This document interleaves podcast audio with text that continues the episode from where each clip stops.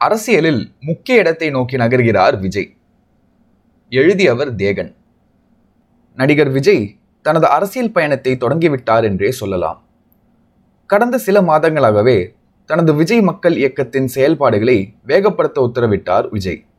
தமிழ்நாடு முழுவதும் இருக்கும் மன்றத்து நிர்வாகிகளிடம் இளம் தலைமுறையினரை நோக்கி மக்கள் இயக்கத்தினை எடுத்துச் செல்ல வேண்டும் என்று அறிவுறுத்தியிருக்கிறார்.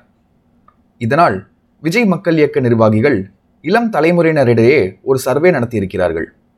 அதில் தற்போதைய இளைய தலைமுறையினரின் சமூக விழிப்புணர்வு மற்றும் அவர்களுக்கு அரசியல் குறித்து இருக்கும் எதிர்பார்ப்பு சமூகத்தில் அவர்கள் விரும்புகிற மாற்றங்கள் என்று அனைத்து வகையான கேள்விகளையும் முன்வைத்து ஒரு ஆய்வை நடத்தியிருக்கிறார்கள். இதற்கு கிடைத்த பதிலை வைத்து மக்கள் இயக்க நிர்வாகிகள் தங்கள் நகர்வை முன்னெடுத்து சென்றிருக்கிறார்கள். அதோடு புதிய உறுப்பினர்களாக இளைஞர்களை சேர்த்து இயக்கத்தை பலப்படுத்தியிருக்கிறார்கள். இது அத்தனையும் விஜயின் கவனத்திற்கு எடுத்துச் செல்லப்பட்டது. இளம் தலைமுறையினரின் ஆர்வத்திற்கு இணங்க தன்னுடைய அரசியல் பாதையை வகுக்க இந்த சர்வே அவருக்கு உறுதுணையாக இருக்கும் என்று நினைத்திருக்கிறார் விஜய்.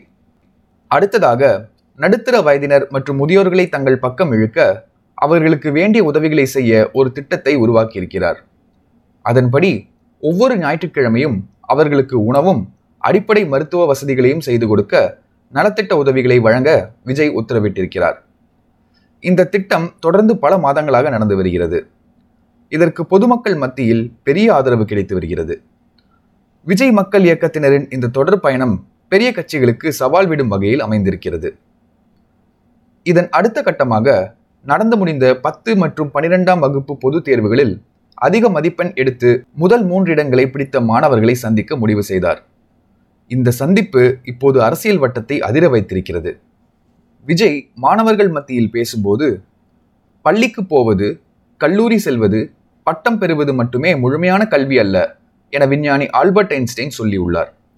அதை கற்று அதையெல்லாம் மறந்த பிறகு எது எஞ்சியுள்ளதோ அதுதான் கல்வி என அவர் சொல்லியுள்ளார்.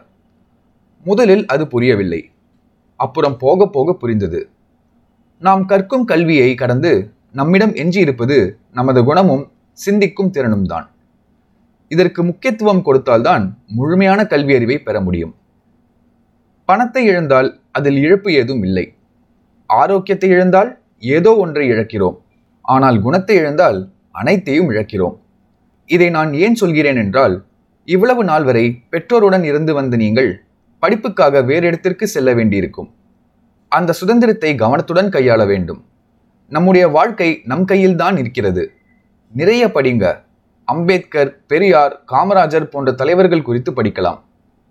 நீங்கள் தான் நாளைய வாக்காளர்கள். அடுத்தடுத்து புதிய மற்றும் நல்ல தலைவர்களை நீங்கள் தான் தேர்வு செய்ய போகிறீர்கள். நமது விரலை வைத்து நமது கண்ணை குத்திக் கொள்ளும் பணியை நாம் செய்து கொண்டுள்ளோம்.